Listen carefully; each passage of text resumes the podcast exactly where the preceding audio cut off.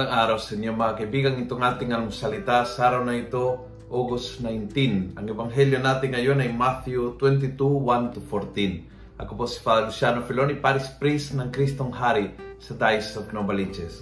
Sabi ng ebanghelyo, this story throws light on the kingdom of heaven. A king gave a wedding banquet for his son. He sent his servants to call the invited guests to the banquet, but the guests refused to come. History of salvation sa ilang salita lang. Ang Diyos ay naghahanda ng parte para sa ating tayo ay kinukumbida, pinupuntahan pa, iniimbita, and sometimes we say no to God. Too busy. Marami kong gagawin. Asikasuhin ko ang aking negosyo. Marami akong problema. Dami kong iniisip. Ah... Uh, kabibili ko lang ng ganito, kailangan ayusin ko ito.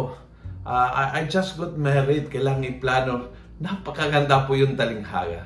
Talagang nilalarawan ng ating sagot sa Diyos.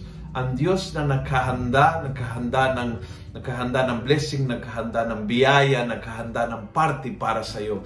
Ang Diyos na iniisip ka kung paano kang pagpalain and then when you and I say no, I'm too busy. Hindi naman na ayoko sa'yo. But, uh, wala akong oras ngayon. I have something to do. I have much to do. Dami kong uh, sikasuhin, dami kong problema. And we say no sa paanyaya ng Diyos. We are too busy for God. Yun po'y nakaka nakakasira ng puso ng ating Panginoon.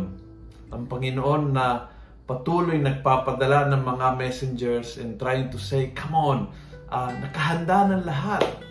The blessings are there waiting for you. And every time that we we say, no, I'm too busy, we miss the chance to be super blessed, to be super happy, to be super spoiled by the blessings of God. Next time na kumakatog ang Panginoon sa puso mo, huwag mong tanggihan. He prepare a big party for you. Kung nagustuhan mo ang video ito, pass it on. Punuin natin ng good news ang social media. Gawin natin viral araw-araw ang salita ng Diyos.